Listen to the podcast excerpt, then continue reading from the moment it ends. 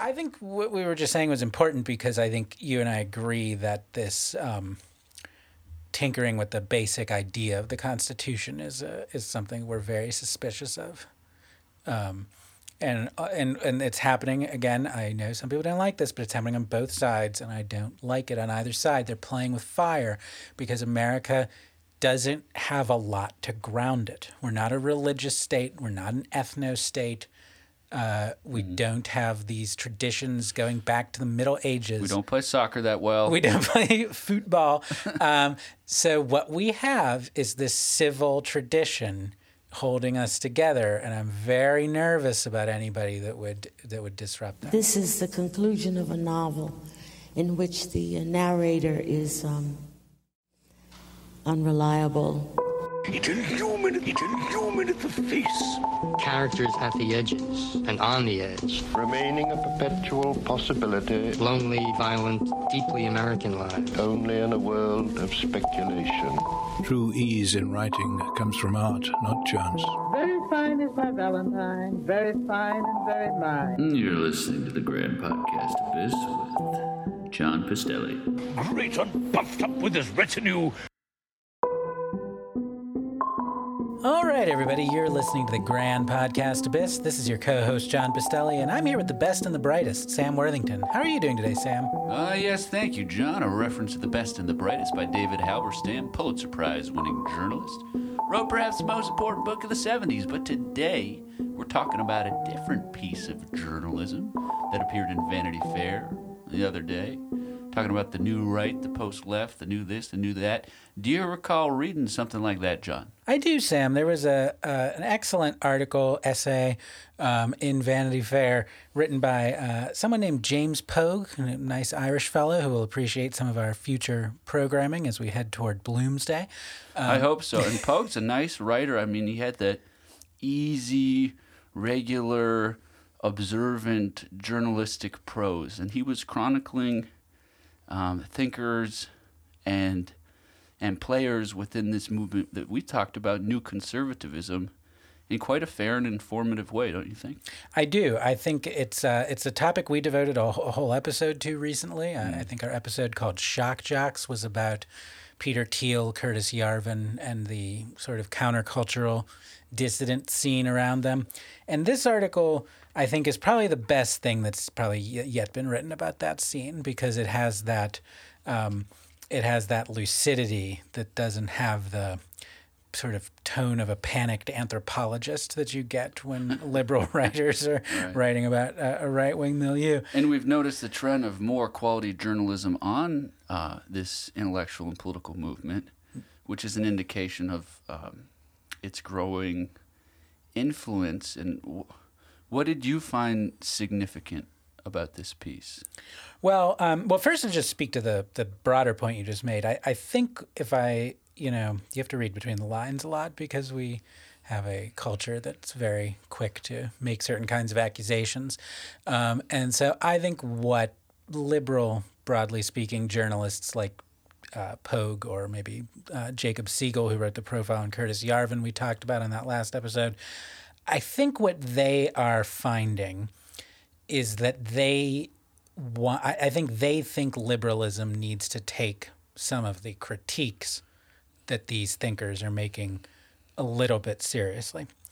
I agree. And you can see it even within content of a program like Morning Joe or Joe Scarborough beginning to pump the brakes on a type of cultural progressivism that doesn't seem to be persuasive in the broader American constituency.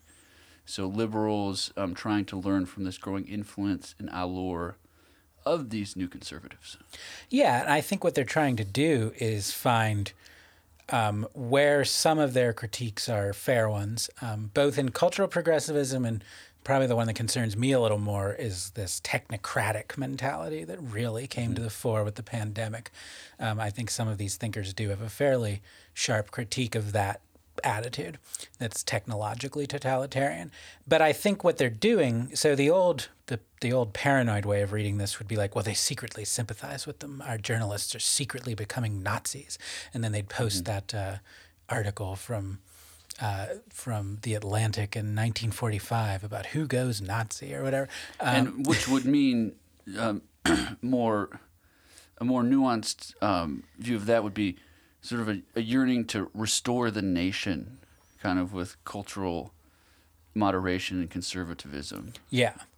And I don't think that's what's happening. I think that these journalists who are taking a somewhat more even-handed approach to this are alarmed at some of the capital P political extremism that some of these players have.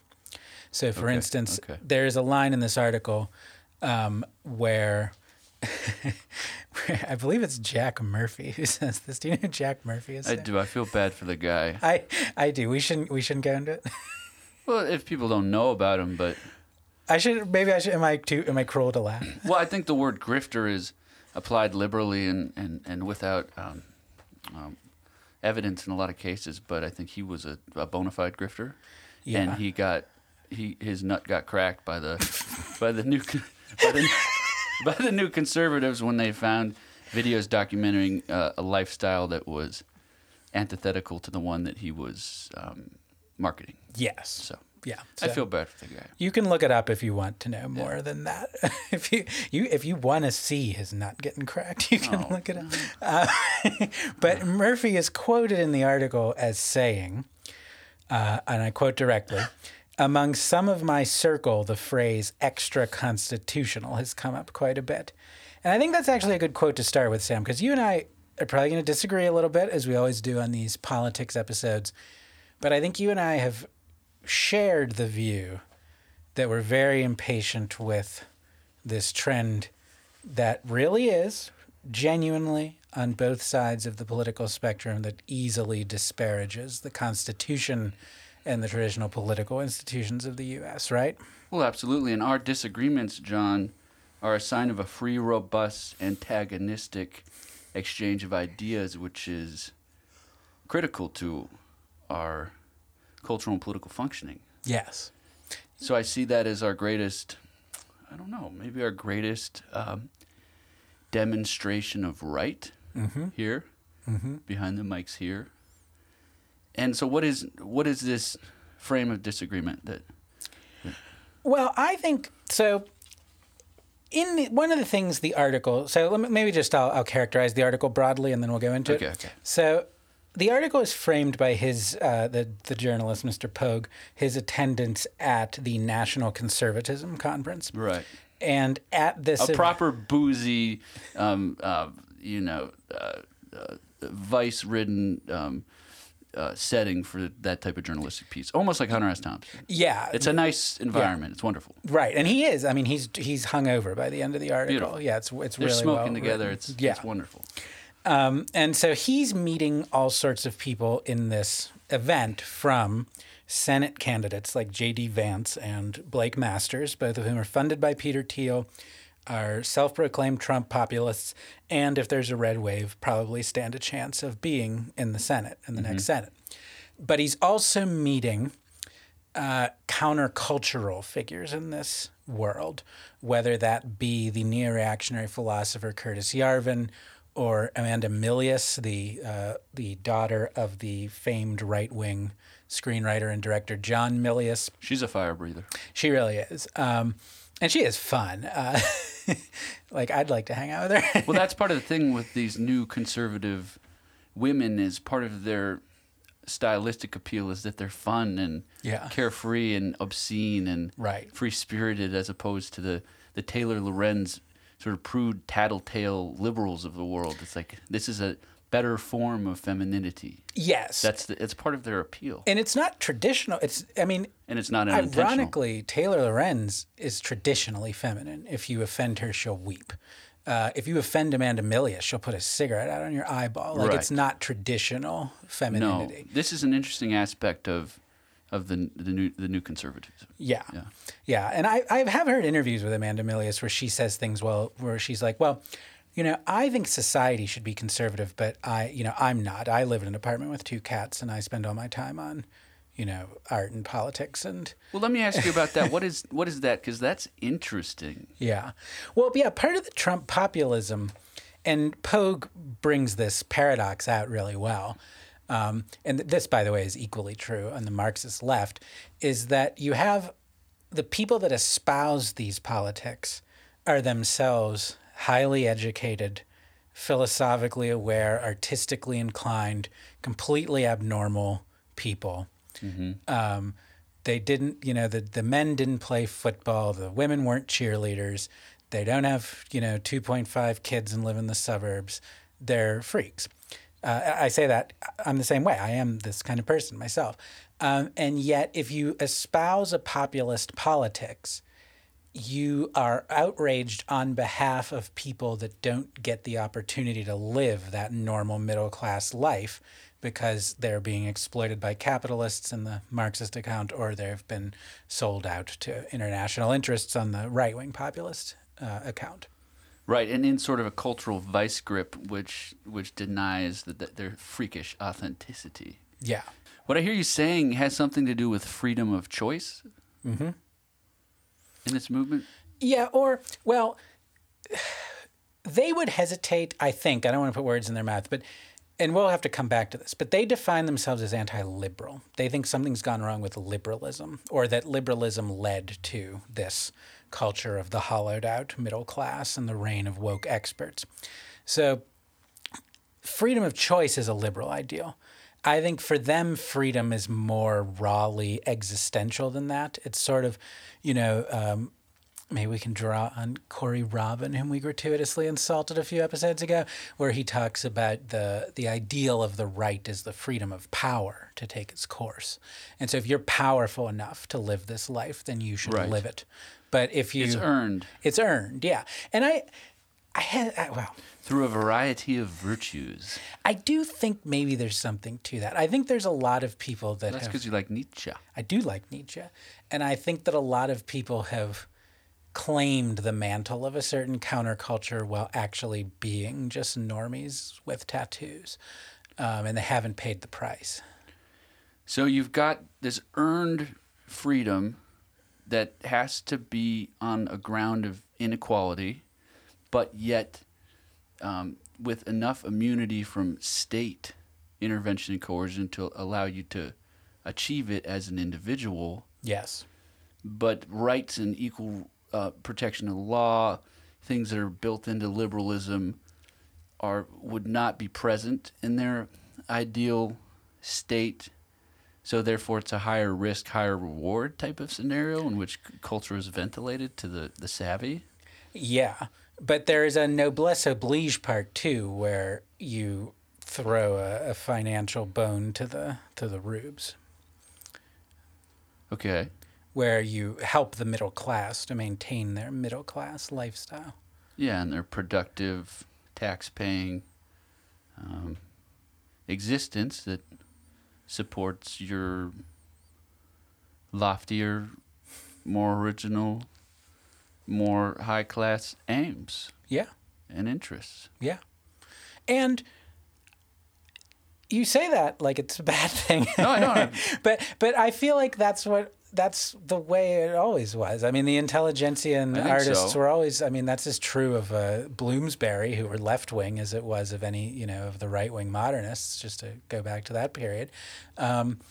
So, I mean, if you want a cultural vanguard, you have to support it. Well, I think we're being honest in saying that's the way it's always been in some form or another. Yeah. With some sort of either advancements of a framework of rights or absence of rights and stewardship under a regime. Right. I mean, you know, you get some that's probably natural, that stratification. Mm-hmm. But the thing in their vision I wonder about is, if there's no constitutional guarantee or state protection of rights, which our democracy has developed so adeptly over time and adjusted to history, if those aren't in place, then all the work, then it's extra governance and it's extra regulation and it's extra discipline for that regime to fill that absence of rights with their authority. Yeah. And are they willing to do that And are they able? Are they the best and the brightest? Right. Are they able to fill that vacuum? Well, that's where I think Thiel and Yarvin come in, because there's a couple people in this piece say, well, what needs to happen when Trump gets back in 24, what he needs to do is fire the entire bureaucracy. And I think there's a distinction between some of them. Some people think, well, replace it with our guys.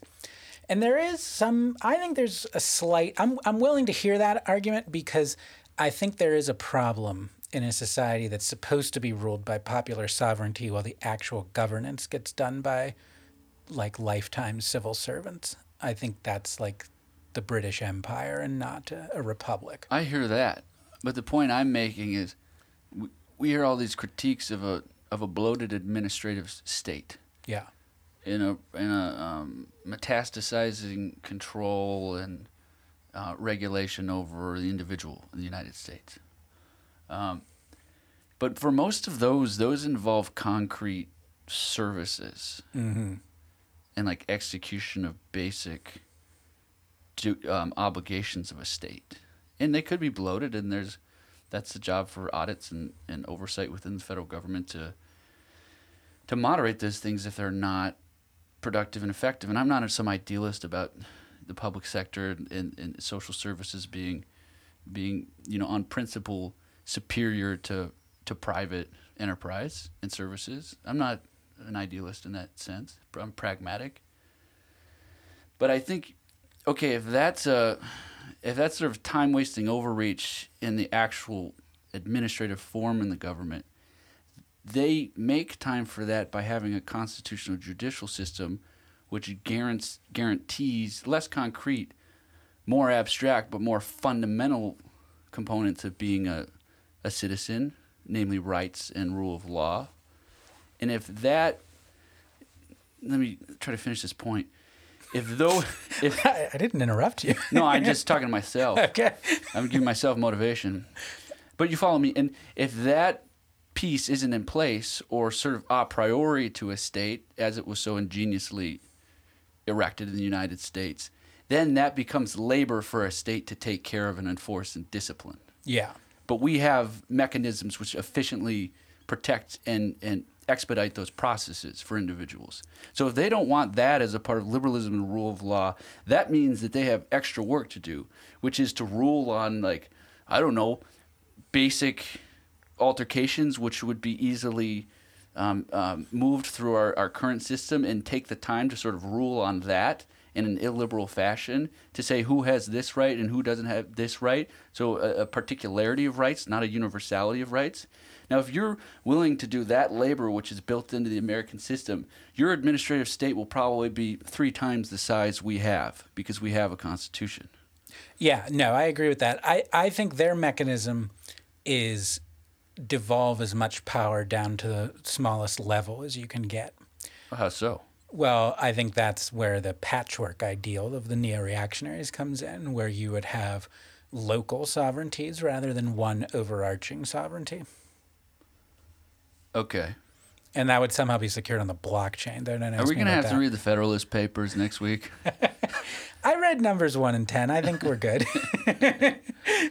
So that's okay. So we're getting the nuts and bolts of power, but we've drifted from this more immediate cultural. Yeah.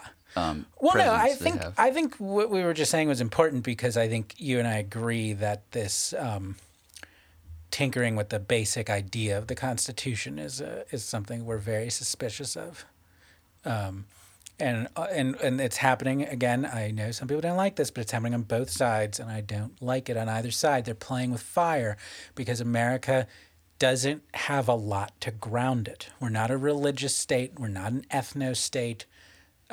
We don't have these traditions going back to the Middle Ages. We don't play soccer that well. We don't play football. So what we have is this civil tradition holding us together, and I'm very nervous about anybody that would disrupt that. Contingent on very specific democratic aspects. Yeah. Yeah. So, and just real quick, the left and the right who are promoting this illiberalism, or this throwaway of natural right and common law and American constitutionalism, I wonder, and this gets to the point I was making, if they were to obtain power and institute their revolutionary structures, would those be the type of people who would be willing to do the actual work of governance? Because there's two types of people in this world. There's people who don't want to be governed, and there's people who govern, yeah, according to Machiavelli. And those extreme ends, which erect these inflammatory critiques, which captivate the minds of enough people to, you know, give them relevance and influence, I doubt that they're the type to be able to work. And well, I think the ethic of work actually resides in the strong middle of the United States, which is a liberal middle that serves a republic and always has been and always will be. And in my experience, people that are at the real extreme of not wanting to be governed often don't want to govern. I mean, that's my personal experience. You can They have some serious problems on their hand. I mean, you can check my Rate My Professors page. It says, I didn't even read the books and I got an A. That's because I don't want to govern any more than I want to be governed. Yeah. And so there is a certain, like, there's somebody that just could do that work and somebody that can't, and I'm not somebody that can, personally. The thing that kills me about these people is that they have such a sharp critique of that technocratic mentality that came to the fore, the rule by experts during the pandemic. And yet they say, oh, the problem is we have too much liberalism. Now, how can we have too much liberalism when we had 2 years of basic civil liberties being suspended in the name of what seemed to me to be an often opportunistically extended state of emergency? It seemed to me that the last 2 years were characterized by too little liberalism. And I think, if you'll permit me a brief digression, I remember January of 2020, I think you and I talked about this, it was the right who was saying we need to be afraid of this virus, we need to shut the border. And I think a lot of people in the intellectual ranks of the right were prepared to do the lockdown themselves. And then for a wide variety of contingent reasons, the politics on that got flipped. And they found themselves being actually the defenders of liberalism in certain ways. Well, I have a theory about that, in that the right's response was, it was a moment of ideological openness, and that so much of their project in the 2020s relies on a national unified opposition to Chinese expansion. So I think they used those early warnings. I mean, that's fundamental, especially to the MAGA Bannon segment of U.S. politics, is in opposition to the Chinese government. That functions, and we could diagram that, but that functions in such a fundamental way in their aim. So I think that was their incentive for the alarmism and the prescience. But I think the liberals' incentive and more practical, you know, as they might put it, in a more practical response into a technocratic overreach. Mm-hmm. They're different incentives for different domestic policy aims. Right, yes. And I think the initial Democratic response, I think, was actually somewhat healthy, to be sort of wary of creating a mass panic, wary of doing any kind of cultural, ethnic scapegoating. But then they are the party more identified with that bureaucracy. And so once that bureaucracy had a job to do, they were able to make that their political identity. There were more obligations and opportunities. Yes, yes. And so does that get to the technocratic critique from the new right? I think so. Which is what? I think their view is, and this is really not very new, this is an old right idea, is that our society is really sort of choked by this ever-expanding bureaucracy, that we have an ever-expanding set of laws and bodies to enforce those laws that allow all sorts of intrusive administration in every aspect of work, of even some forms of, you know, private life. Okay. It's, like you said, sort of a traditional conservatism, or at least an American Republican libertarian ethos. Yeah, sure. I mean, Thoreau, who's not a liberal. But that's not the there's no one simple commitment or one broad commitment in this movement that can explain them all. It's very diverse. Explain all. Of the New Conservatives' beliefs. I mean, it's a mash, right? It's a mash, yeah. I think that's what makes them frightening to a certain type of person that's not in this world, is that there seems to be something different in the depths from what's on the surface. There seems to be this freewheeling freedom. We're drinking, we're smoking, we're saying whatever comes to mind, or watching John Milius movies. And then is there some kind of authoritarianism? We've talked about in the deep background, yeah. And I think it's more amorphous than that. I don't think it's as quite as devious as that. And I think what authoritarianism these people are planning would be more local than global. I think they really do probably want to bring authority back down to the local levels. Okay. And I don't know if they're going to be able to do it. I mean, I'm not a political scientist, but I think a country of this size is probably hard to govern without an overarching bureaucracy. Well, that helps me understand some of their political aims and obstacles. But what about this cultural splash that they seem to make? Yeah. Because there's something tintillating. Is that a word? Yeah. Tintillating? Titillating? No, it's not a word. I did tantalizing and titillating. Right. Titillating. There's something juicy. There's something relevant. There's something angsty and alluring and proper for this moment, which is probably as old as dust, right? You know, there's nothing so new about these dynamics. But what is it that culturally why are they so magnetic right now? I mean, let's name a predecessor. I did my part of my doctoral dissertation on Oscar Wilde, and here is a guy.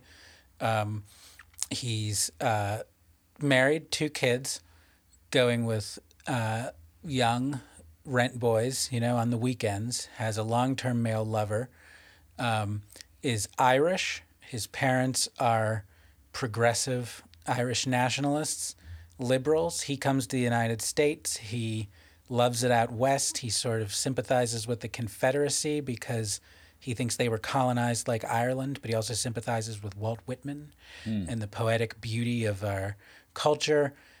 He goes back to England. He calls himself a socialist, but the pamphlet he writes about it is really a defense of anarchism. He goes to jail for obscene behavior, which was illegal at that time, which was his homosexual liaisons. Gets out of jail, converts to Catholicism. So, it's ringing a few bells. Yeah, I mean, this idea of a libertine, radical anarchist conservative, right? This aristocratic radicalism, Tory anarchism. That's an old dynamic. Begins in fidelity to the oppressed. Yeah, it has an element of fidelity to the oppressed, but it's deeply magnetically drawn to power. Because his individuality is so strong and charming and ebullient that he can't contain it. He has to express it. He finds aestheticism, and bang, he's a Catholic. Yeah, yeah. So are you saying that Oscar Wilde, the importance of being earnest, the Mr. High School curriculum, are you saying that he's a progenitor to the new right? Is that your claim? Yeah. Has that been made? Yeah, I think, okay. Camille Paglia in Sexual Personae, for one thing, says that it's ridiculous the way he's hailed by the gay movement because he wasn't a liberal. But I mean, specifically in the post-left. New conservative? I don't think, no. There hasn't been an application? I don't think. You heard it here first, folks. This is what you come here for. You're 2 to 3 years ahead. You get critical bisections, applications, wedding cleavages. I mean, like wedding, putting together and cleave, you know, cleave word, like you put it together and you take it apart. You know what a wedding cleavage is. I wasn't talking about the bosom of a bride, okay? So décolletage. This is what you come here for, folks. This is what we do. This is genuine product.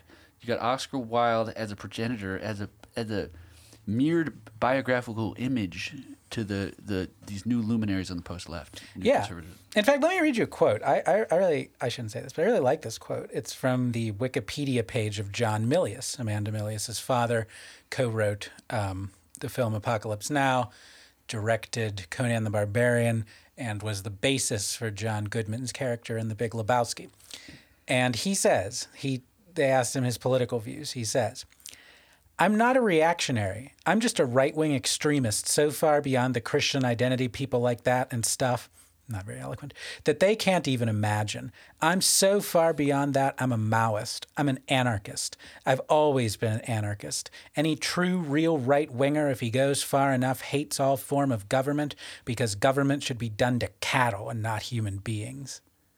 Sometimes I wonder with these people. This is horseshoe theory. This is post-left, new conservatism. This is national socialism. This is, although they were a little. Oh, I have something to bring up in a second here. But it seems with these people, man, these people were all throughout history, especially the last 300 years, especially the last 100 years, and at once they're the most powerless in some sense, or the most incapable of actual execution of governance and statecraft. But on the other hand, they're kind of the most interesting people. Right. we kind of are the most unqualified for governance, but the most qualified for our speculation and attention and objective interest. And they themselves are, and we talked about propaganda versus art last week, but they themselves walk this border between showman, aesthete, propagandists, and we can't seem to turn our eyes away from them. But should we be worried about them, or should we enjoy them? Or should our enjoyment worry us because they might gain power? Yeah, that's a great set of questions. First, on how we should think of them, the French sociologist Pierre Bourdieu, whom I don't generally like that much, but he wrote a lot about this, the development of the aesthetes and the decadence in France. And he said he tried to give a name to their location in the class hierarchy. And he said that what they are, and this is a really good phrase, he said they're the dominated fraction of the dominant class because of just what you said. They don't govern. They don't hold the positions of power. Often they're born to the middle class, but they're downwardly mobile because they're in the arts and there's no money in the arts, so they're starving in their little apartments where they record their podcasts.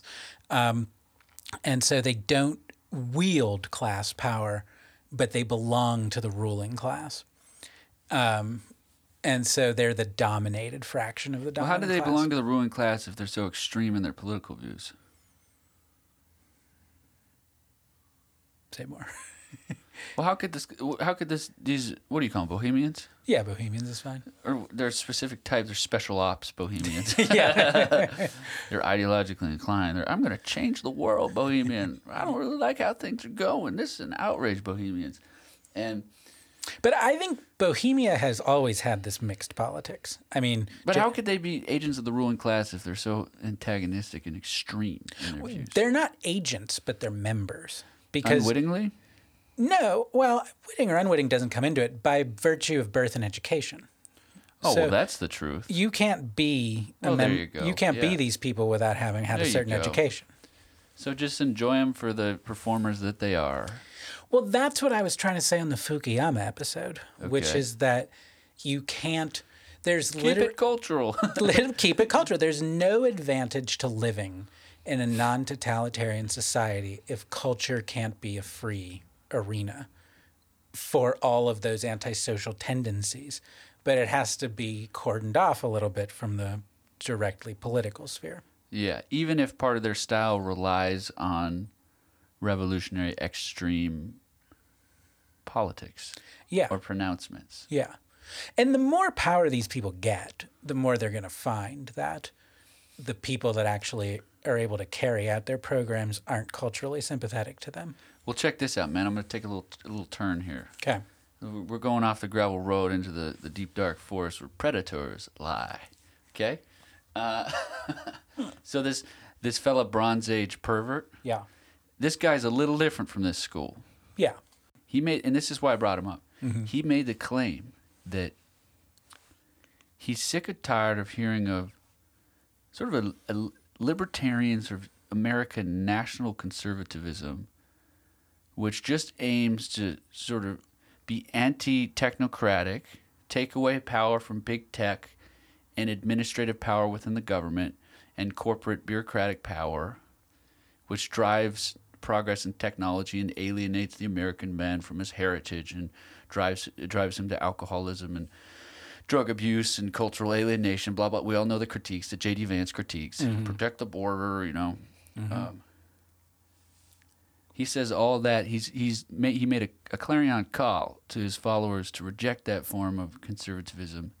And like in the steps of the Nazis, seize the means of technological advancement and progress and put it to work in more excellent, more brutal, more futuristic ways, almost in the way that the futurists did in mm-hmm. Italy, or that same ethos. So it was a call not against technocracy, but the seizing of technocracy to enforce more brutal.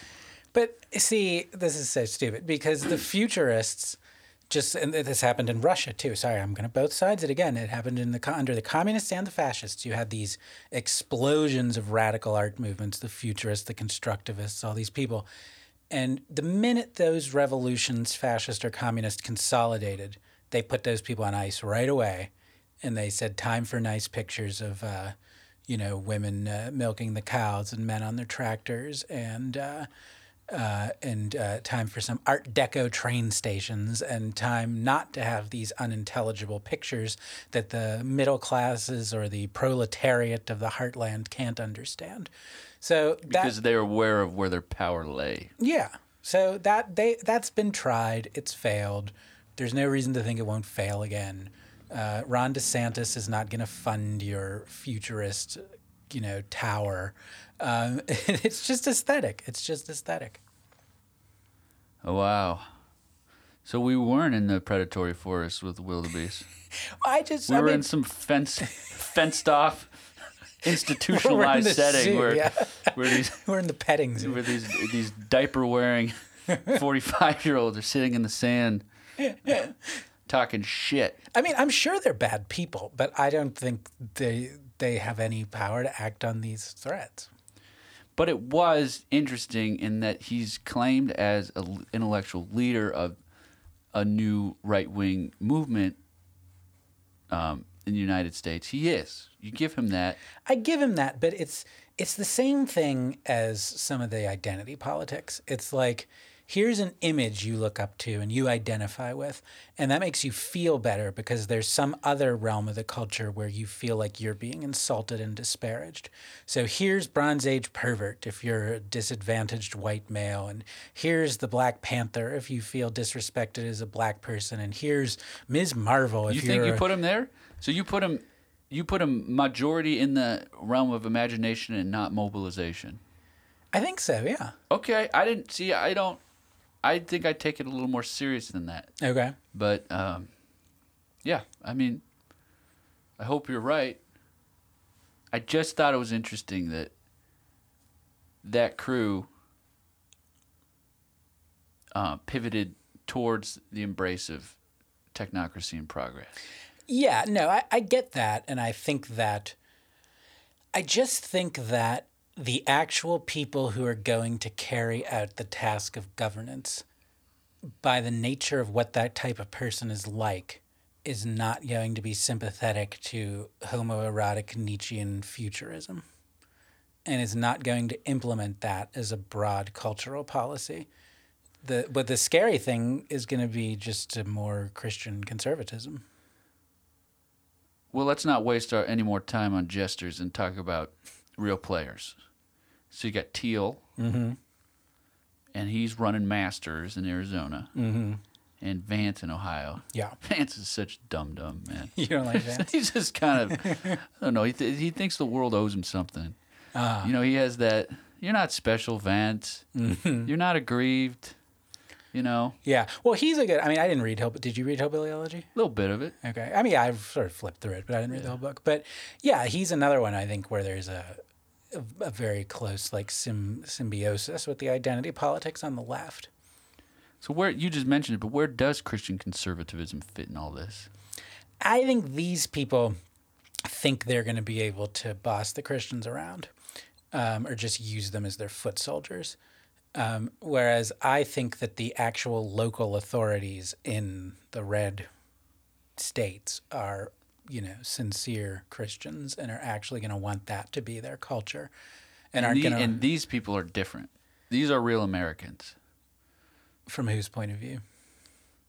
From my point of view. Okay. My point. These people you're describing now, these ringleaders, power brokers within heartland Christian American constituencies. These people, and I say real American in the sense that they don't glide the rails of like a transhistorical ideas and kaleidoscopic ideological experimentation and bohemian pleasure centers and ironies upon ironies upon ironies upon ironies and all this shit that we get off on and stylize for ourselves. They don't fuck with that. Right. So how is Amanda Milius and Anna Khachiyan gonna? Right. Well, yeah. They're not gonna want Anna Khachiyan. Well, she hasn't written a book yet. She should write a book. I'd read it.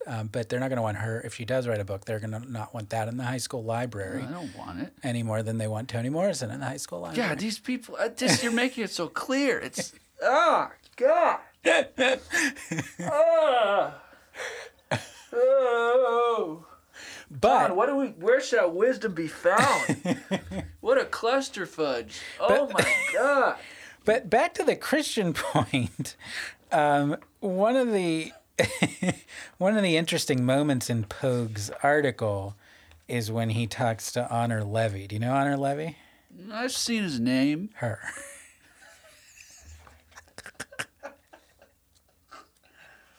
I thought that was a great French philosopher. That Claude Levi Strauss. I don't follow. I thought that was the same person. Levy, right? Yes. Honor Levy Strauss. Yes. No. And then I also thought it was who's that conservative French philosopher? He's a centrist. Oh, Bernard-Henri Levy. No. No. Capons, man. Who am I thinking of? This is gonna be worth it when I drop his name. He wrote about environment a lot. Bruno Latour. Oh, Bruno Latour. Yeah. What a mensch. Yeah, he's... Conservative French philosopher. I wouldn't call him a conservative, would you? Neoliberal French philosopher. Yeah, neoliberal, I would say. And then we go across the border to our friendly conservative German philosopher, Peter Sloterdijk.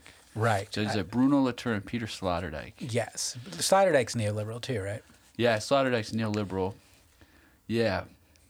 All right, so what... What? Both of those guys are hot shit. I mean, who am I to say? But serious systems of thought. And yeah, those are two guys I want to read. Yeah, me too. I've barely read them, but yeah, we could read them here. You know, maybe we could. Once I get done flipping through my LBJ biographies by Robert Caro. So Honor Levy, she's a really interesting part of this scene. She is the hot new literary it girl. She was a find of Giancarlo Di Trapano, who is the head of Tyrant Books. They're kind of an indie avant-garde publisher. If any of them know who I am, they hate me because I gave an incredibly brutal review to one of their books years ago, not just on my blog, but in an actual magazine. But it's not. I'm not. You know, we've been through this. I'm not a big sympathizer with a certain kind of avant-garde literature, but. What kind is that? The kind I like? No, I don't think the kind you like. I like Charles Bernstein and Bruce Andrews and Lynn Haginian and the New Americans. Okay, I don't like those people. I like there's a tradition that comes out, I think, so there's one thing that flows forward from like Eliot, Faulkner, Joyce, through Ralph Ellison, Saul Bellow, Flannery O'Connor, into Toni Morrison, Cormac McCarthy, Don DeLillo. Flowing. This is who I like. Yeah, this is who I like too. There's a concreteness, a groundedness, an interest in history, myth, religion. Yeah. And then here's what I don't like. Yeah. There's a tradition I see that comes out of Gertrude Stein, William Carlos Williams, flows through William Burroughs, into the New York School, Ashbery O'Hara, and into these people you're talking about, where to me it's that jerk-off gesture that DeLillo talks about. I don't like that. Gaddis? You know, Sam, I've never read Gaddis. No, that's not true. I read his last book, but it was only 100 pages, so I don't have a strong sense of Gaddis. Where do you put David Foster Wallace? In the Little Free Library. Are you serious? I'm not a fan. I didn't ever finish Infinite Jest, but well, then you would probably read him more through that second school. No, I think that he was a very lost child. He just needed to hang out with Pynchon, man. Yeah, he had this anxiety of influence, and Pynchon's all about kicking it and relaxing and being insouciant, not taking too seriously, and not getting ragdolled by your own ambition. And I think Wallace was preoccupied with those correlatives and got fucking depressed. Yes, couldn't relax. Very sad. Very sad. Mm-hmm.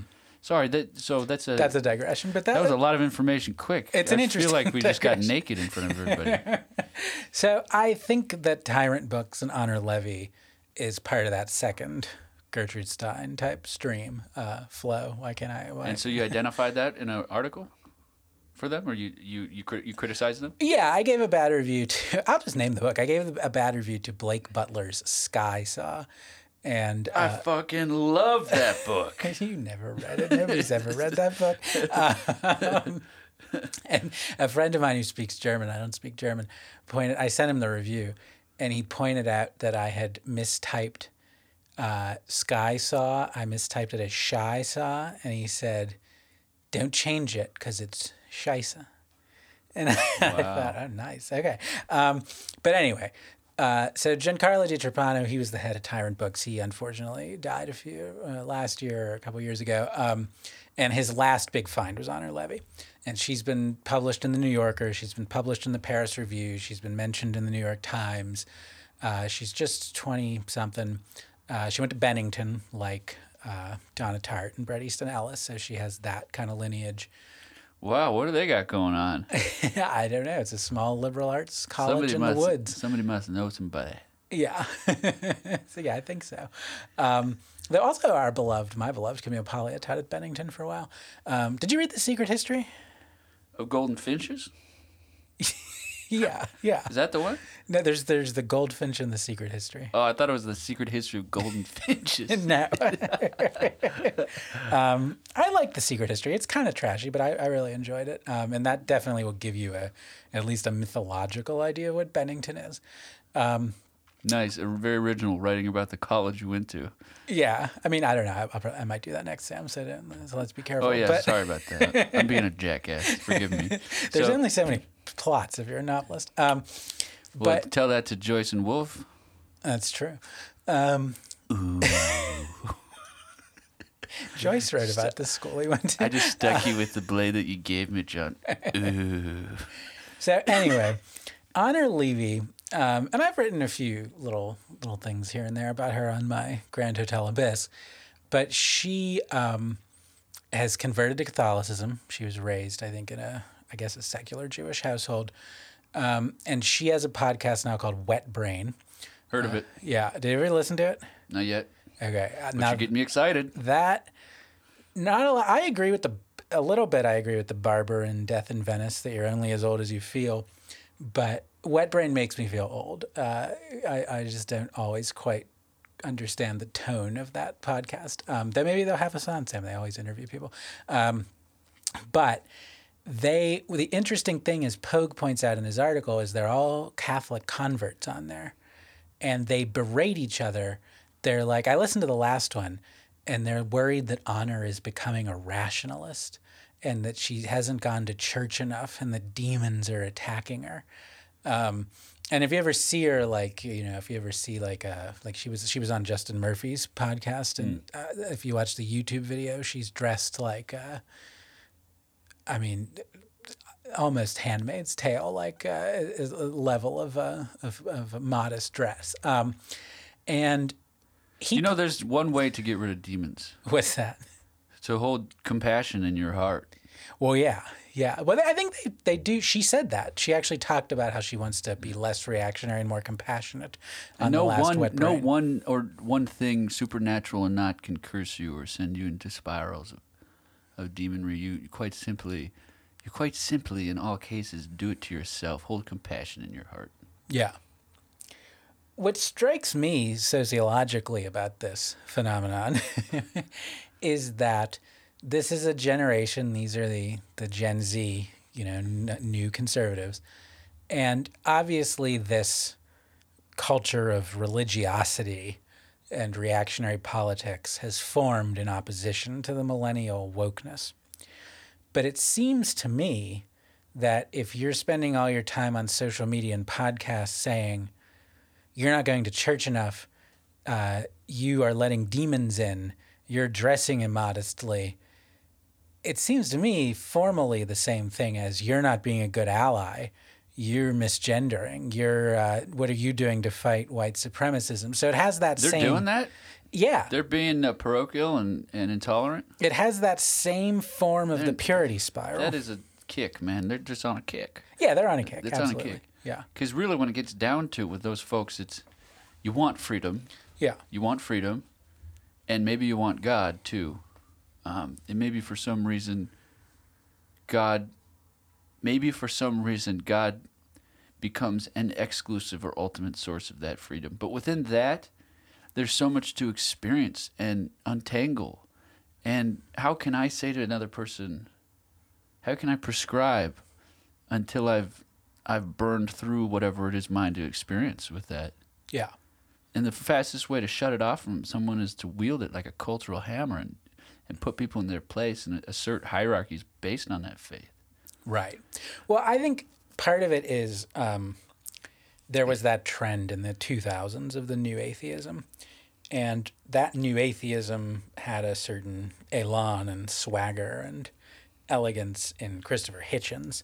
But in the other members of that school, it just was a nerdish, vulgarian, I worship the flying spaghetti monster, like people completely— Illiberal. Actually. And bad taste. Like just because somebody in the, quote-unquote hinterland reads the Bible literally doesn't mean you shouldn't read the Bible seriously, and things like that. And so I think that this new religiosity is a understandable backlash to that kind of easy, simplistic, crass positivism and snide dismissal of, immemorial traditions. And Honor Levy is a talented writer, and I assume part of what's going on, and I hope this isn't condescending, but part of what's going on is I think writers, especially young writers, will— almost without letting themselves know they're doing this, will give themselves certain kind of extreme experiences for the sake of, having something to write about. I don't mean it that cynically though, because it's having a world to write about, having an experience, a real experience. But it's just interesting to me that it still takes that same form of this purity policing of the culture they're ostensibly against. Well, there's two things that matter in the end. One, the level of your artistic output. Mm-hmm. And two, not in any, order of importance, but your faith and whatever you believe in the inherent freedom you find in practicing that faith. I would say. Yeah. The two probably most important things to me. And if any one of those people— Honor Levy, any of the individuals who have converted to Catholicism in the post-left movement, if they can find ways to synchronize and coordinate those two things into a life of prosperity and creation, God bless them. Mm-hmm. They'll be better than 99.9% of humans if they find a way to harmonize those two things. Yeah. Yeah. Which fucking artist do you know other than maybe G.M. Hopkins or Bob Dylan and his 3 Christian records. Which artists do you know who have synthesized those two things so well, faith and artistry? Yeah, it's a short list. There are some. I mean, we talked about T.S. Eliot, Flannery O'Connor, of course, Cynthia Ozick. You know, there are people, but it's a short list. Because it's difficult. It's difficult. Metaphysically? Yes, and I think artistically, I think especially if you are, you know, writing in the difficult forms of modern literature, it tends to lend itself to an ultimate irony that might suggest a nihilism. It's easier to be a Gnostic artist than a faithful artist? Yeah, I would say so. So anyone who can pull it off should be celebrated. Yeah. So go forth. Yeah. Yeah, I look forward to Honor Levy's future work. I do. Should we talk, maybe just put on the table points of agreement and disagreement? Because on this very podcast, I have said that I don't mind the label post-left. And mainly I did that because I find in my life, this is something I've found in my experience, is that it's best to just take on the name they're going to call you instead of fighting it.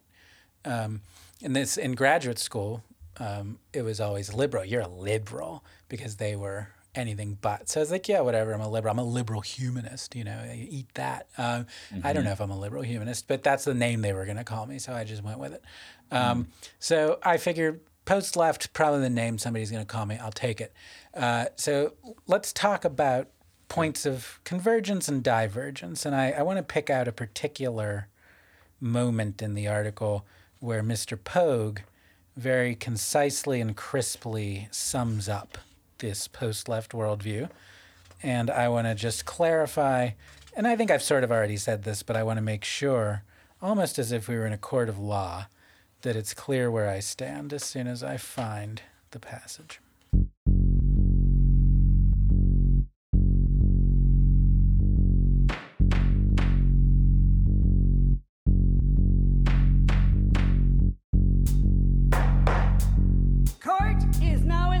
Is it your purpose to destroy everything we've accomplished?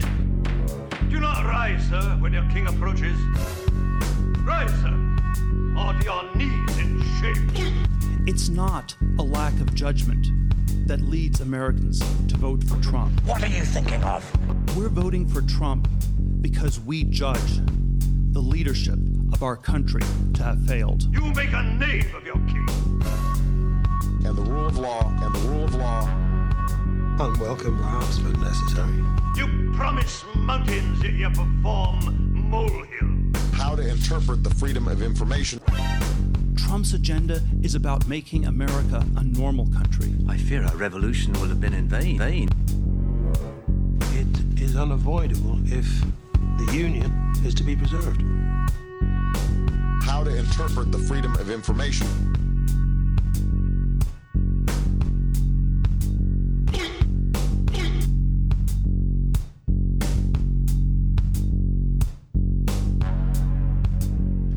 Compliance with the rule of law.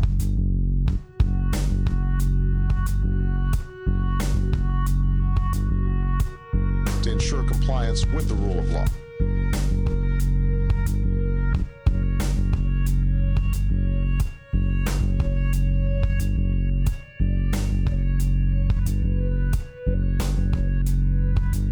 You make a knave of your king. So you had a passage? Yeah, there's a wonderful moment in the article where Pogue is interviewing Walter Kern, who's an interesting presence on Twitter and sometimes on Fox News. Kern is a novelist. He wrote the novel Up in the Air, which I think got made into a pretty famous movie. But alas, I haven't read the novel or seen the movie. But Kern has found himself affiliated with this crew. And he says in the article, Kern says, I find some of what these people say chilling. I think probably some of the same things you and I do about the extra constitutional attitudes and some of the authoritarian attitudes. But also there are things about it he likes. And it's at this moment that Pogue sums up in one kind of thesis statement the basic worldview of this post-left.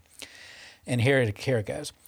Individualist liberal ideology, increasingly bureaucratic governments, and big tech are all combining into a world that is at once tyrannical, chaotic, and devoid of the systems of value and morality that give human life richness and meaning. As Blake Masters recently put it, a dystopian hell world. And I thought that was a nice, pithy phrasing of it, and it allows me to show what I agree with and what I disagree with. I completely agree that increasingly bureaucratic governments and big tech are creating a world that is more tyrannical than we want. That is— Through what mechanisms? Suppression of free speech? Suppression of free speech, also the kind of the way the form itself manipulates through the way it incentivizes the creation of swarming and mobbing and algorithmic rabbit-holing.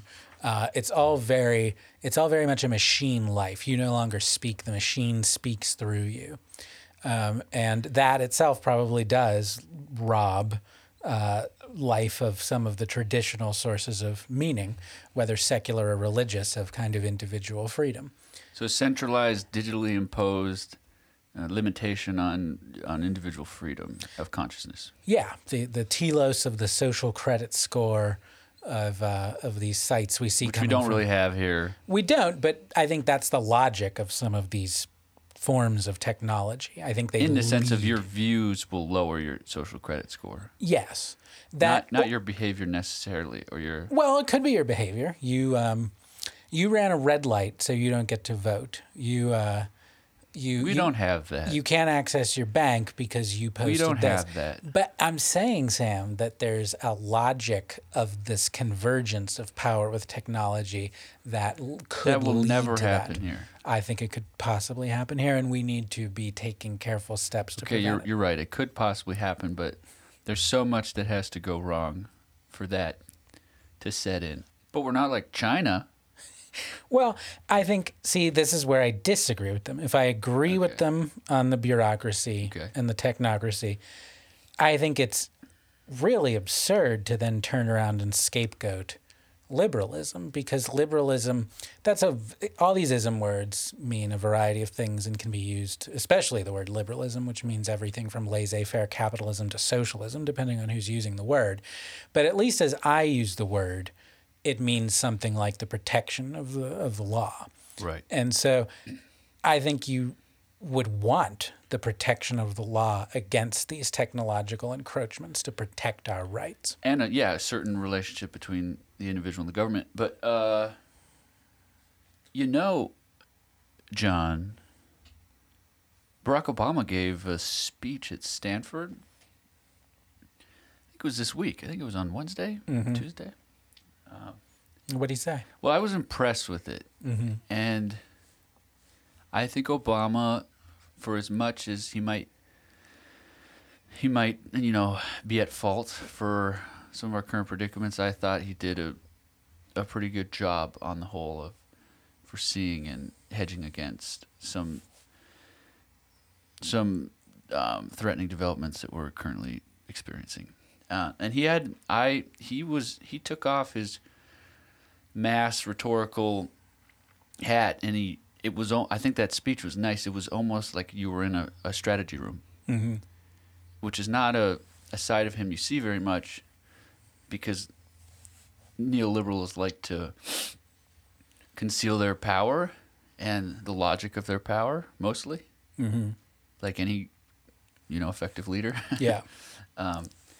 He was obviously talking to this audience in Silicon Valley, so people with a lot on the line who had been the spearheads of the development of this technology, technocrats, techno-overlords, however you want to put it. And he was talking about the communication and consumption of information, as he put it, and how he'd seen in his lifetime the skyrocketing progress of the internet and its placement within our political organization in a way that very few people foresaw. But he talked about the unintended consequences of the internet's progress, which is that information is able to be transmitted and platformed across great distances to different audiences and disparate cultures, and framed in a way that inflames their hatreds and divisions in a way in a way that in an earlier technological age was quite simply impossible.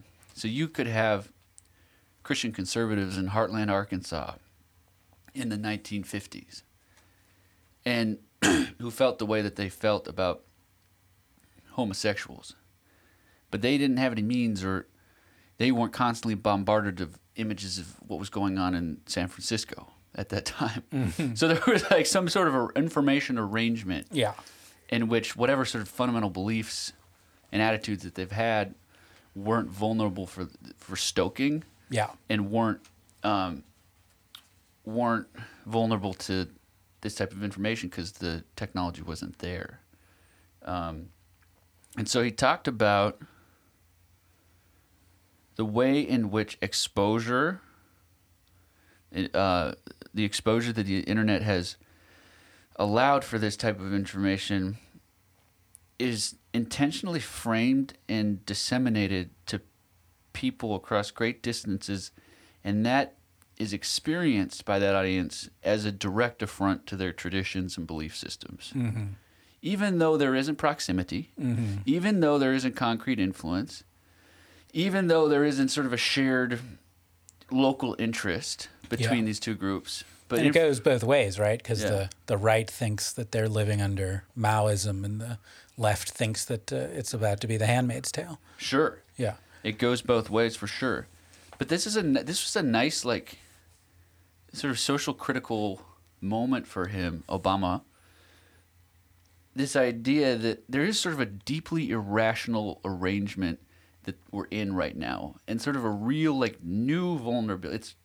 It's new. Yeah. It doesn't have much precedent in the sense that the experience of being affronted by others, the experience of having traditions and belief systems threatened, immediate proximal threat, is made available through the internet right now in a way that stokes divisions and disunity to the extent that it's incompatible with democracy, and therefore becomes the prime ground on which foreign and domestic enemies can try to dismantle democracy. And to me, that's a deeply lucid and practical critique. Mm-hmm. And I find that not as a free speech issue as such, but I understand that as a new technological condition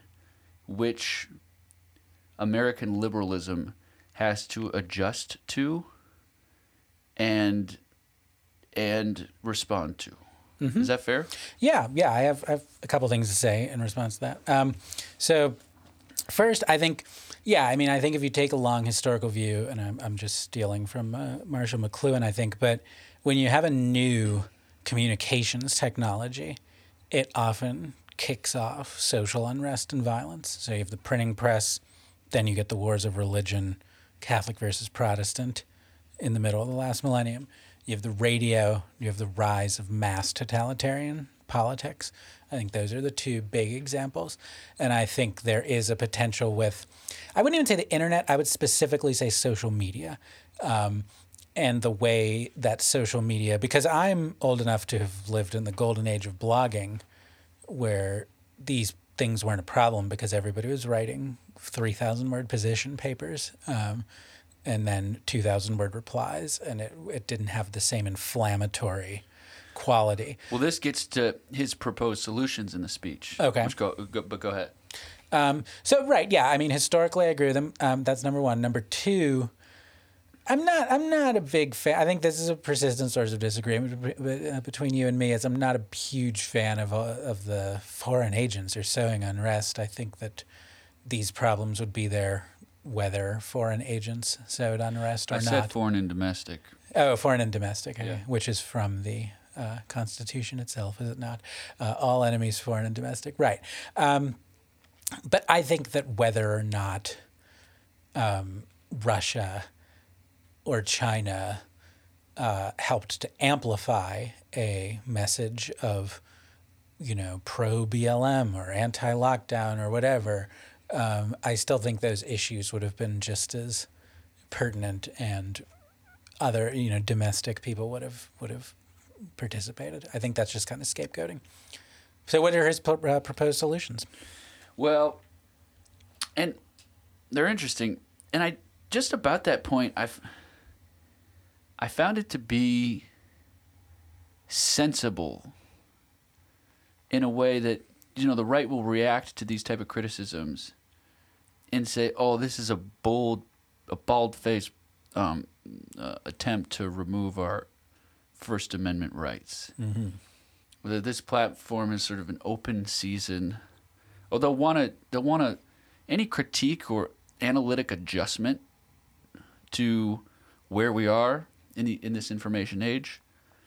They insist on having any of those critiques like filtered through a sort of an absolutist, like hard First Amendment perspective, mm-hmm. which is First Amendment has to do with government, how the government treats its citizens. By the way. Wow, but there's, first of all, I don't want to get into conspiracy theories, but I don't think these tech platforms are at all. There's no firewall between these tech platforms and the government. I think they're often doing the government's work. That's a fair point. I will get into a conspiracy theory. I mean, did these guys really invent all this stuff in their garage or in the basement? It's military. Yeah, it's military intelligence, and they're just the front guys. But anyway, sorry, go on. But, you know, when you have Obama speaking in these tones, in this serious analytical mode, coming to the private sector hub for technology, you have to admire the contingency between the political and the private. Sure. Like, yeah, I'm going to get very serious, gentlemen, for a while. Like, we're not in control of what's been happening. So there, you have to admire sort of the Wild West consequential thing we're in our adjustment to it, in our democracy. It's not all controlled. And it wouldn't be fun that way either. No. But the fineness of that point, it's so sensible. It's like 60 years ago, we had the same seeds of intolerance. There had been wars and movements to expand rights for people and trying to make a multicultural democracy work here. But we had hatreds and divisions like we will have for all time. But quite simply, like, there was a distance and an inaccessibility to information which might make those make those prejudices that people have extreme. So that proximity kept it at a level in which a national societal arrangement could flow, more or less. There were certain there were certain changes in the technological information infrastructure, so the kind of graphic war footage that they showed during the Vietnam War on the nightly news, they stopped doing that deliberately, I think. But in that older arrangement, there's something so like sensible about it. It's like, you hate gays. Well, we're conditions are such that you don't ever really have to be inflamed by exposure to their malbehavior or like depictions of their excesses. Like, you're just so this is Obama's view? Well, this was like the way it was. He was saying that's how we were in America. And he thinks that, because that to me sounds a little Peter Thiel, that we want it's actually good to have more local control. Sure. So if you want to go to a place that's libertine, you go there. Yeah. And if you want to go to a place that's conservative, you go there. Well, and the point of Obama was that it was within a national context, but the technology was such that whoever individuals with that prejudice weren't strategically bombarded and inflamed by images and depictions of the object of their prejudice. Yeah. So it stayed at sort of a mannered, modest, if you could call it, sort of like a moderate expression or rumination in daily life, if at all. It showed up in a joke book, or you said something to friends, but it wasn't this thing that was assaulting and bombarding you. But I think that's a little ahistorical, because I'm not a media historian. Do you notice I always have to say 10 times on an episode what I'm not? But my you're honest. My understanding is through the 60s, there was 3 television networks, and the primetime programming was conservative as hell. It was all those Andy Griffith and Green Acres. It was all like Heartland, Farm, gentle, corny Americana. Mm-hmm. And then in the 70s, that stuff got the axe. Mm-hmm. And you get All in the Family, Maude, The Jeffersons, mm-hmm. which is all like in-your-face liberal social commentary, sure. raunchy. But even these things were dispensed in a form through weekly centralized television, yeah, in which there could be a shared cultural experience with it that was moderated by its producers and creators. Right. And sort of a shared symbolic order with which prejudices of democracy were maybe expressed a little bit through the consumption of that TV, mm-hmm. but were at the same time moderated and experienced collectively. Yeah, so All in the Family is because the right and the left mm-hmm. both like it but interpret it differently. In a weekly dose. Right. Same with newscasts. Okay. So that's kind of like the technological media arrangements were such that democracy was less complicated, more viable. And one might say, well, manufactured consent and all that stuff, and okay, fine, yeah. But so he set that up, and then he, like I said, he went into, but today you get that same couple who might watch, the Jeffersons in the 70s and, say the N-word. That was a show about black families, right? Yeah. and say the N-word, and so have, but now we're in an information age in which they're vulnerable to strategic and persistent bombardment of images which inflame their prejudice against African Americans. Okay. That's different. Okay. And that's not a shared set of facts. That's an inflammatory, polarizing, vulnerable state of technology. Okay. Which complicates democracy to the extent that we can no longer be complacent to it. And his proposed solution is? Well, it's regulation. Okay. Yeah. To what end? He wants the... This is his criteria. Okay. And he's called himself almost a free speech absolutist in his speech. Because Democrats are doing that now. We were talking about that earlier. Yeah. As they should. Right. But he said his proposed criteria for regulation of social media and information is whether it strengthens or weakens the health of a democracy. Okay. 2, whether it promotes a robust debate. Okay. 3, whether it reinforces rule of law and self-governance. Okay. 4, whether it helps us make collective decisions based on the best available information. Uh-huh. And 5, whether it recognizes the rights, freedoms, and dignities of all of our citizens. Yeah, well, okay. Well, then you're not going to have any free speech at all, because what you're going to have is, let's take number 4, best available information.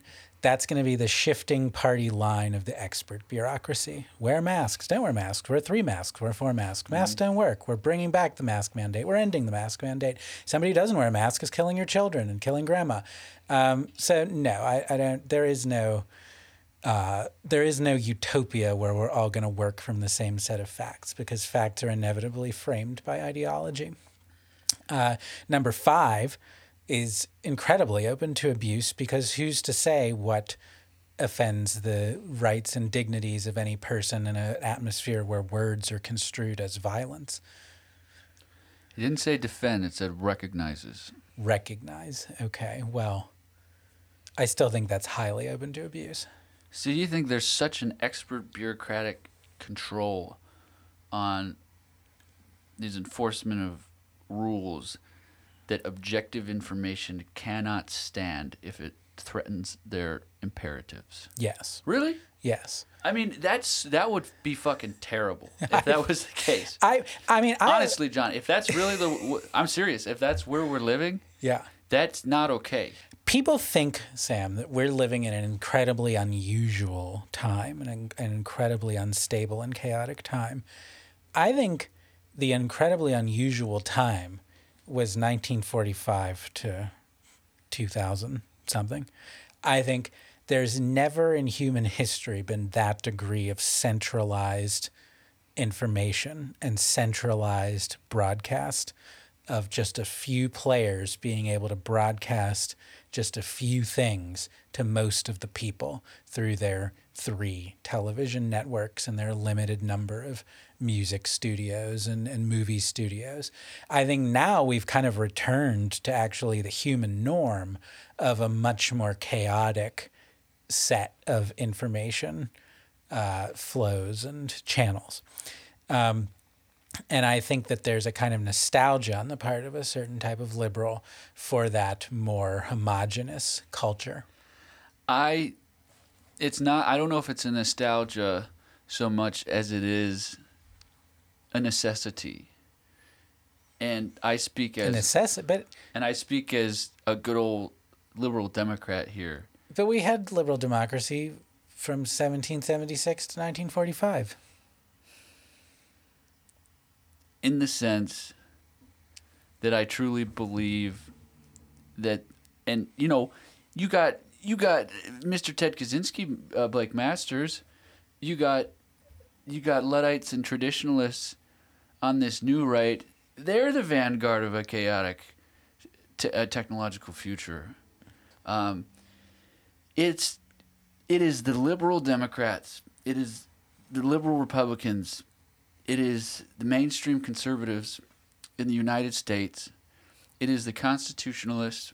It is the real civic workers. It is the real workers in government who are the traditionalists, who are anti-progress, anti-technology. Well, I don't say anti-technology, with a desire to curb technology in this case, knowing that its current and advancing manifestation is quite simply incompatible with the fruits and the verified truth, not a guaranteed truth, but the verified truth of our democratic system. We need regulation. Okay, I'm with you part of the way. I'm sorry. There's no verified truth. I'll be our resident Nietzschean. But here's what I would be willing to do. I think Obama's 5 points there, his 5 freedoms or whatever, are going to create a regulatory nightmare of people endlessly trying and inevitably differentially enforcing these highly subjective measures of, well, what you said promotes democracy and what you said doesn't.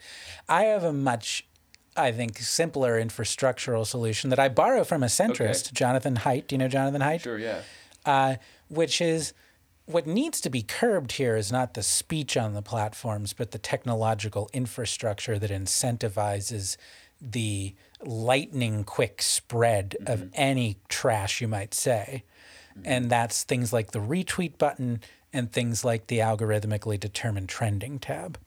I think if you just modified or got rid of those, then it wouldn't matter if somebody said something untoward, because it wouldn't have that capacity to go viral and reach everyone so quickly if you don't have that retweet and that trending tab. Well, okay, well, that's fair, but you're worried about these principles, Obama's principled solutions. Yes, it's just a lot of abstract verbiage. Well, abstract verbiage, in your opinion, that is broad enough and creates enough space in which bureaucrats and regulators can bring their subjective inclinations and their ideological commitments to the enforcement of them. Yes. That's what you're worried about? Yeah. Okay. Well, and they'll enforce that stuff against people who aren't on the right, too. They'll go against black identity extremists or whatever. Okay, but here's where our freedom lies. This is game on. This is game time. This is the game time right here. And I agree with you that there is that subjective margin, intentionally, John, intentionally, and you agree with the principles, of course. I read them to you, but you saw through them towards their sort of saw past the ideological veil into the real politic. Well, they're so abstract that I couldn't disagree with them. Yeah, right? Exactly. Yeah. Yes. So there's that subjective space. This is a game time. This is what a patriot does in the 2020s. Okay? Okay. A patriot doesn't jerk off to the Red Scare girls. All right. Oh, jeez. A patriot doesn't go listen to go on Zero H.P. Lovecraft and get all angry and weird. A patriot doesn't worship Amanda Milius or get all quixotic and know-it-all on Curtis Yarvin. Okay. Okay. It's not what a patriot does. Okay. A patriot takes this subjective space that Obama just drew for your bitch asses. Go on. He just drew it, recognizes the value and the necessity of the principles therein, and then gets in that arena and fights like hell to make that subjective space their own and our truest and our most authentic and American within the liberal tradition. And because it's Obama just laid open ground for us. That is subjective space. So let's fill it with our stories. Let's fill it with our culture. Let's fill it with our principles. Let's fill it with our music. Let's fill it with our arguments. And it's for ours to defend. And we will build the democratic internet commons that the world deserves.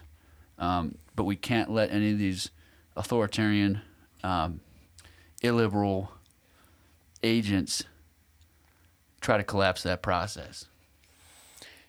That's very noble, but in practice, it's going to run into the fact that our stories, our art, is going to transgress these principles. I mean, that's how we got in this mess. That's the bottom line. I'm sorry, but the left started it. I mean, if you're talking about the last decade, the left started it. They started the woke stuff on the campuses, and then it spread through social media. Social media was the vector through which all this insane stuff that comes partially from the Maoist tradition has elements of the Nazi tradition through Heidegger and stuff like that. All these identity politics, all this deconstruction. I went through grad school. I learned it all. That stuff was confined to the campus. Then it gets spread through the internet, through social media, once Twitter and Tumblr really kick off in the last decade. And then through that, it starts feeding back into the private and public bureaucracies, the HR departments, the tech companies, okay? And that becomes the crushing thing where you can't make any assertion, because here's what happens in deconstructive philosophy.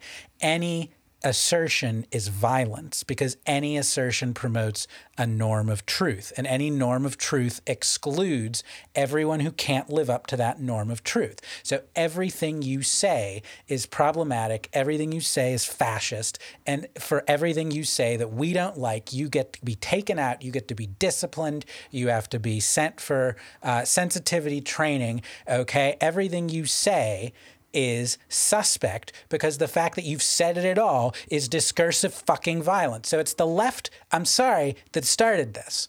And I don't think they're going to finish it with this same abstract verbiage until they start saying, we followed a bunch of Maoists and Nazis down a cul-de-sac, okay, and we need to pull back. I'm sorry, I'm getting a little inflamed. No, do it. You sometimes get inflamed. Come on. You sometimes get inflamed. I'm sorry, I was in don't academia. Apologize. I was in academia for a very long time, and I have a lot of built-up resentments. And I want to hear from Obama, actually, I'm sorry, I shouldn't have let these people terrorize the public sphere in ways that did inflame this counter-reaction on the right that often derives from some of the same sources. These people are reading Foucault and all that, and that's fine. Read all that stuff. Read everything. But I just don't trust them. I don't trust Obama. I don't trust the libs. That doesn't mean I like the right. I have all sorts of problems with the right. I went through some of them earlier, but I'm going to need something more concrete from these people that's not just another pie into our democracy. They need us. Okay. Ben Rhodes put out a clarion call 2 weeks ago on his Twitter page. Oh, Jesus. We need stories. And John, thank you for that. But sometimes I wonder, what if it was all a test? By whom? The aliens? What if it was all a test, John? Okay. What is this nightmare we've been living in for 15 years? What if it was all a test? How are we doing? I think we're doing pretty fucking good. Sometimes I think that. Yeah. Sometimes I think that it was all a test. Recently, I've been getting those signals. Similar signals to the super soldier vibes. You know, speaking of jerking off to the Red Scare girls. Hold on. Okay. Hold on. Go on. That's so last year. Let me expound quickly on this test theory. Yeah, go ahead. If you don't mind. Sometimes I wonder, with all of this PC stuff and just what you described, I couldn't describe it any better. And I agree with everything you said.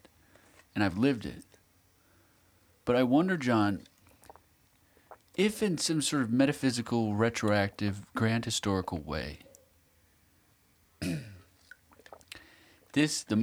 almost Darwinian too, evolutionary, almost the purpose of this movement that we've had trouble explaining. People haven't really been able to explain just what the fuck is up these people's asses. Mm-hmm.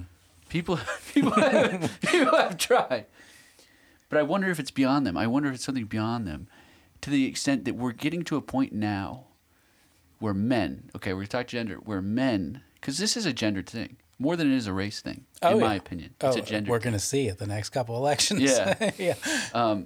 I sometimes wonder if this was a test to see how men would respond. 3 ways to respond. 1, you cuck out. Mm-hmm. Lose your masculinity, completely become captive to that ideology. Mm-hmm. So the second way to fail, Bronze Age pervert, new conservatism, black pill, red pill. These women they need to be, ooh. You turn into a misogynist. Mm-hmm. Mm-hmm. You turn into you get into Bannon. You know, I was flirting with that for a while. Mm-hmm. So that's a fail. Mm-hmm. That's an F. This is a test, by the way. Okay. And then there's some men, and only the true and noble men. This is like an Arthurian myth, man. Some men can pass the test. Mm-hmm. And these are the men who don't get too annoyed, irritated, reactionary in either direction to this encroaching feminine grasp for power. Mm-hmm. And know that evolutionarily, politically, entomologically, what does that word mean? That's the study of insects. Sorry. Pedagogically, epidemiologically, sorry, no. Jesus. What's the one? Epistemologically, that they know that they're going to need men. That type of men who can respond and be immune to the criticism, tolerance, care, sensitivity, mm-hmm. open-mindedness, non-reactionist, self-assertion, principled, experimental, loving, collaborative, able to take the arrows and the darts of the wokeness and not be broken by it. It's a test. Yeah. Some men are failing. Some men are passing. What do you think about that? I think you're right. I think that... that there is a certain integrity in not flying off the handle at the woke stuff and not fully capitulating to it, but sort of maintaining your dignity. And they need that. They're going to need it. They're going to need it. Yeah, yeah. Because what it is it's a kind of collective accusation being visited on you as an individual, which is always unjust. Of course. And because they're going to need us to wrangle more males. Well, yeah. You know, eventually. I don't know if I'm going to wrangle any males. Ideologically. Sure, yeah. Yeah. So they're not going to do it. No. What the fuck are they going to do? Right. Ben Rhodes, stories, fellas. Right. Stories! So you agree with that? With that, it's kind of interesting. I think people need to start thinking that way, because you got to stop. Guys, you got to stop thinking about motherfucking PC stuff and wokeness, to the extent it's such an apocalyptic threat that you're going to become authoritarian overnight. That's some real weak stuff. Yeah. Grow a spine. It's not that big of a threat if you can develop an individual psychology to move through it and interact with it within our national values. It's not that big of a threat. And you're getting worked up into a tizzy like a woman, and you're getting taken advantage of by these fucking Russian monster right-wingers, whatever the fuck they are. Okay. Well, I disavow some of that rhetoric, Sam. But I thought...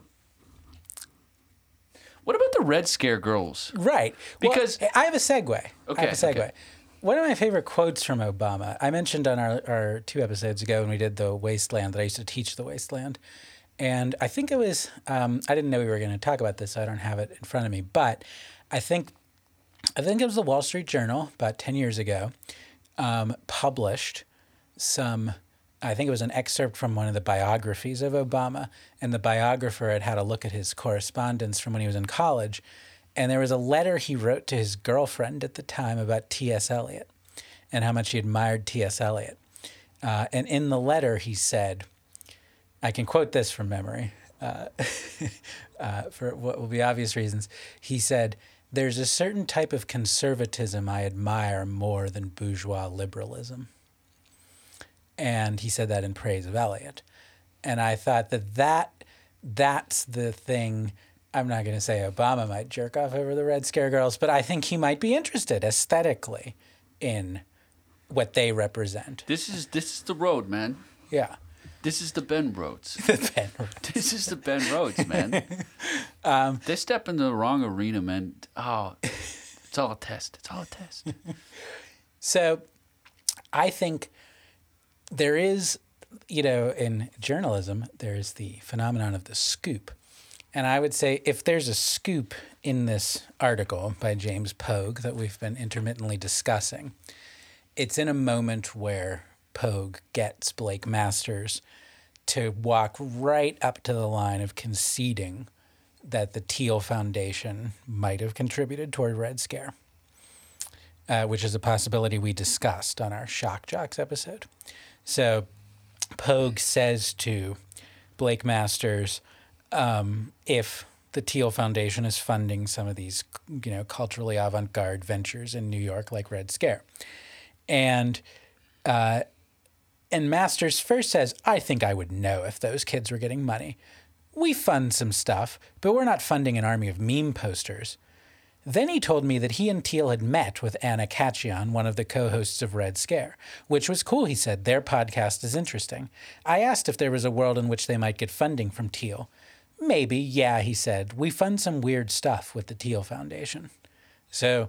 went from a pretty solid denial to something pretty close to confirmation. So what's the significance of that?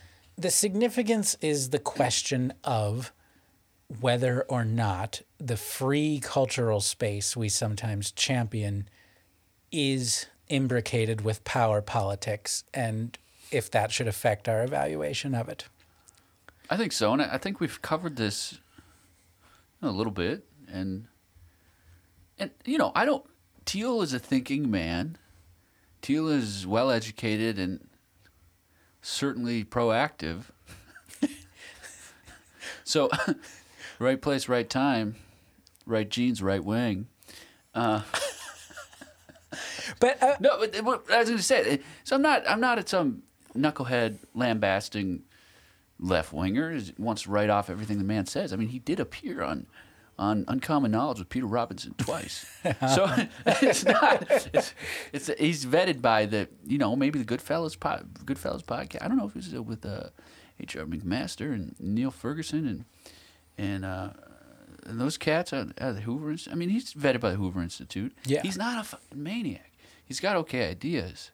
I don't know too much about him, and I liked his idea about, he said, we're in an age now where everything is encouraged to be introspective. Like almost therapeutic, psychological in a way, mm-hmm. Mental health and he said, but we need to evolve into an era where things are more externally driven. So go make and build. Very good advice. Yeah, I agree with that for young people in so many ways because it ends up healing the former. I would say for a lot of people. So what if he is? So what does it mean? Is he an enemy? I know I was talking shit about him a couple podcasts ago, but is he? What do you make of this? I'm going to digress a little bit.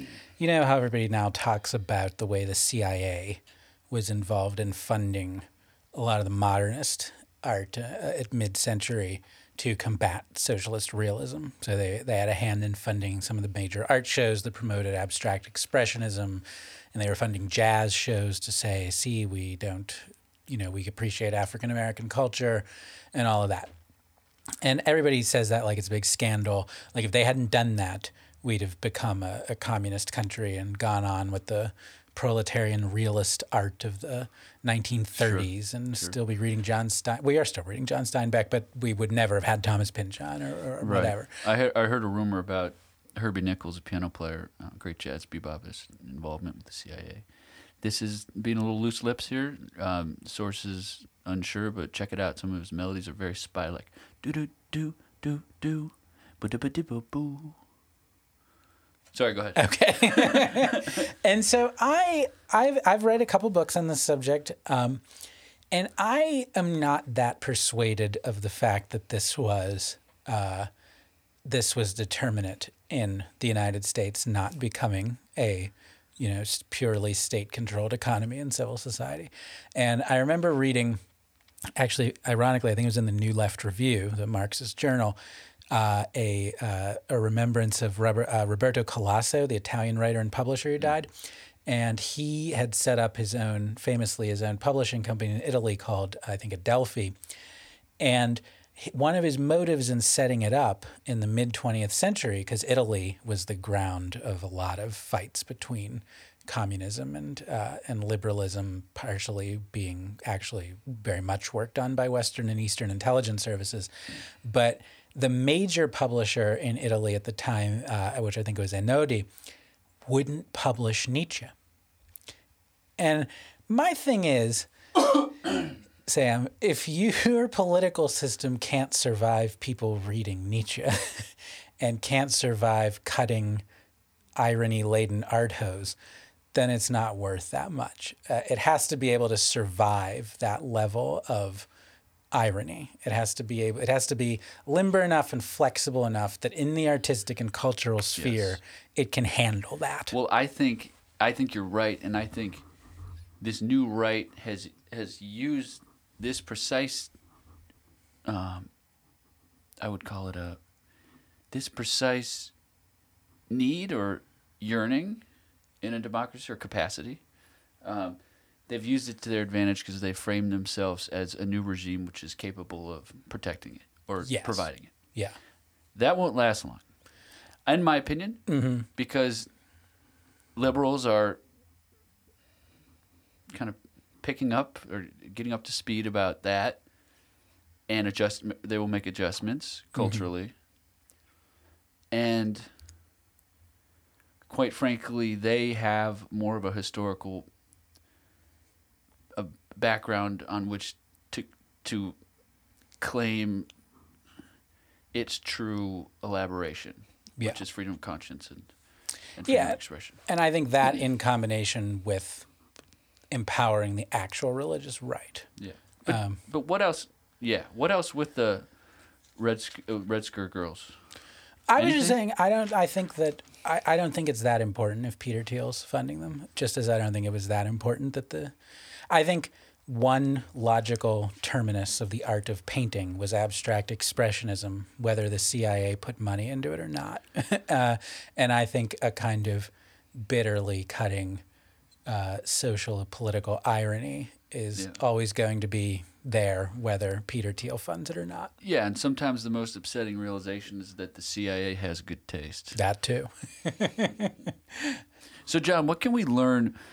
You know I can be hard-headed with some of this stuff, but I want to be open to it, and I do respect the cultural contributions to the people in this post-left New Conservatives movement.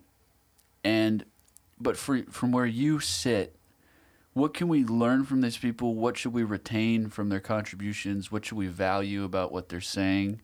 How should we collaborate democratically? I think the thing to learn is that sort of ironist posture that used to be celebrated in liberal spheres with Richard Rorty, for instance. Yeah, South Park, yeah.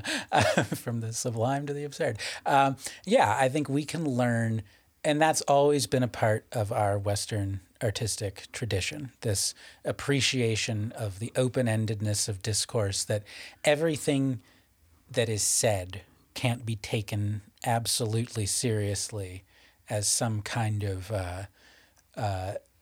discussion over whether or not your personal identity is valid or not. We have to be a little bit tougher in the cultural sphere, except, you know, polysemy, not polyamory, but polysemy, if I'm pronouncing that right, it means, you know, the proliferation of meanings, except irony, except harder-edged expressions. I think the new sincerity as a movement in literature and art was largely a failure. I think the realm of art is artifice, which is the opposite of nature. And so I think if they can re-inspire that kind of appreciation from, to talk liberals out of that dead end of absolute sincerity down which I think we were sent in the last 10 to 20 years. And I think if articles like this are being written, then I think maybe liberals are learning that. Thank you, John. Thanks, Sam.